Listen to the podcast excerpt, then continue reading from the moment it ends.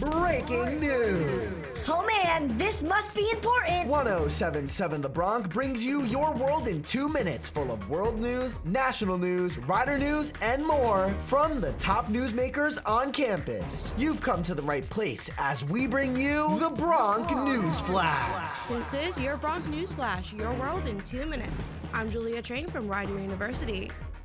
On Thursday morning, Jerry Springer, the legendary talk show host and former mayor of Cincinnati, died at the age of 79.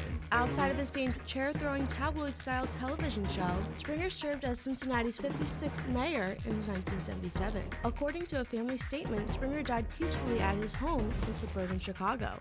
On Wednesday night, Tucker Carlson broke his silence in a video posted to his Twitter feed. He discussed his view on the state of United States politics and media without addressing why Fox News fired him two days prior. Carlson was one of the network's biggest stars and gained a large following while spouting xenophobic and racist rhetoric on his show. Tucker Carlson denied. The video was posted after recent reports that Carlson was fired due to vulgar behind the scenes messages that were unearthed during the Dominion voting systems lawsuit. Here's part of Tucker Carlson's video. The other thing you notice when you take a little time off is how unbelievably stupid most of the debates you see on television are. They're completely irrelevant. They mean nothing.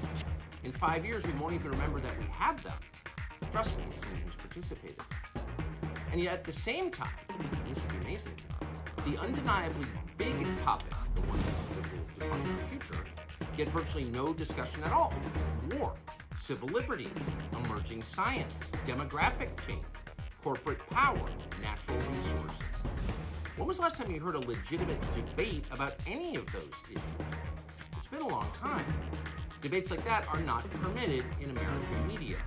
Both political parties and their donors have reached consensus on what benefits them, and they actively collude to shut down any conversation about it. Suddenly, the United States looks very much like a one party state. That's a depressing realization, but it's not permanent. Our current orthodoxies won't last. On Wednesday night, House Republicans passed a bill to raise the debt limit while cutting spending by nearly 14% over a decade. It would raise the debt ceiling by $1.5 trillion in exchange for steep spending restrictions. President Biden has vowed to veto the measure. Facing his most significant challenge since being elected to his post, Speaker Kevin McCarthy barely scrounged together enough votes to pass the bill, which was approved 217 to 215 along party lines. The legislation would raise the debt ceiling into next year in exchange for freezing spending at last year's level for a decade. It would also roll back parts of Biden's landmark health, climate, and tax law, imposing work requirements on social programs and expanding mining and fossil fuel production. Without action by Congress to raise the debt limit, which is projected to be reached as early as this summer, the U.S. government faces a potentially catastrophic default. Here's Representative Jodey Arrington, the Budget Committee Chair. Mr. Speaker, the fiscal state of the nation is bleak, our national debt is unsustainable, and the outlook grows more uncertain every day.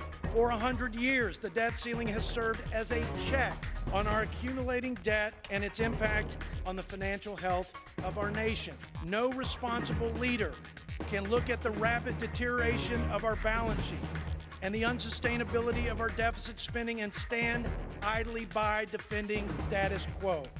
And that was your Bronc News Flash, your world in two minutes. I'm Julia Train. This has been the Bronc News Flash on 1077 The Bronc. Oh man, that was pretty important stuff. Missed your world in two minutes? You can listen to past episodes at 1077thebronc.com slash Bronc Newsflash on your favorite podcasting platforms. We'll see you next time as we get back to the biggest hits and best variety only on 1077 The Bronc. Sweet.